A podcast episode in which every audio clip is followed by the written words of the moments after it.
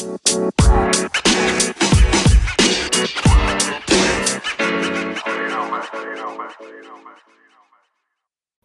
up, guys? Back at another podcast.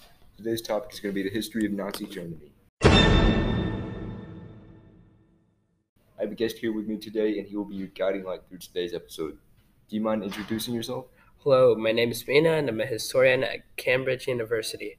I want to talk to you guys today about Hitler and the rise of the Nazi Party. So, where do you want to start? Well, let's first talk about the Treaty of Versailles.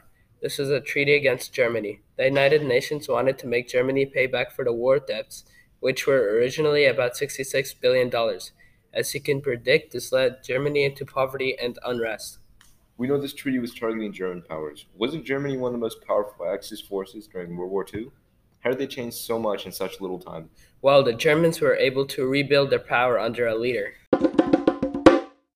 One thing you guys may have not known, but the Treaty of Versailles put strict limitations on German military powers. Some things included banning the surplus storage of tanks, artillery, and submarines. Why were those areas of the German military specifically targeted? Well, this is because classic German engineering made German artillery, tanks, and submarines some of the deadliest in the field, almost unmatched by the Allied engineering. Oh, yeah, that's right. The Germans did have Panzer tanks, which held heavy guns and were almost impenetrable. Imagine howitzers that could take down anything, and stealthy U boats. It makes sense why the Allies saw this as a threat. That's spot on. The Allies saw Germany still as a threat if they were able to have anything, but they did not foresee one thing.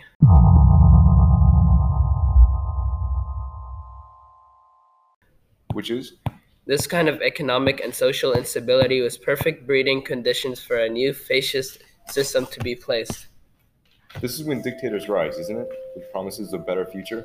Indeed, this is when Adolf Hitler rose to power. I thought there was a minister in place, Kaiser, right? How did Hitler gain power? In 1932, Hindenburg, the president at the time, agreed to appoint Hitler as Chancellor of Germany in January of in January of 1933. What is a chancellor exactly? Chancellor means the chief executive of the federal cabinet in Germany.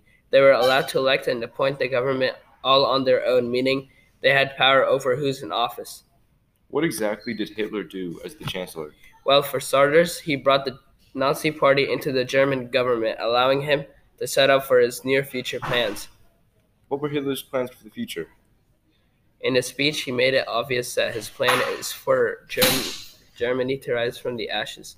He wanted to rebuild Germany, except this time bigger and stronger than before. But didn't the Treaty of Versailles stop him? He did not allow it for.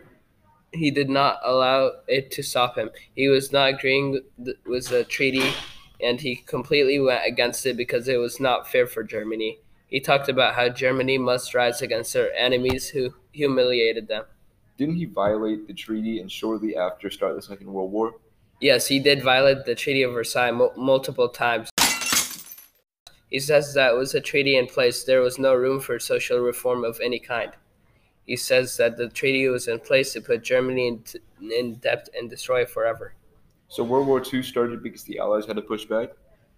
Well, first of all, let's talk about the invasion of Poland. When did this invasion happen? This happened on September of 1939. Interesting. How did it happen? Well, there was a pact created to split up Poland with the Soviet Union because they were also powerful. Why did he decide on invading Poland? Well, he decided on invading Poland to fulfill his promises to Germany and rebuild, which included taking back their lost territories. Okay, let's back up for a sec. Why exactly did the people offer so much support for Hitler and his ideas?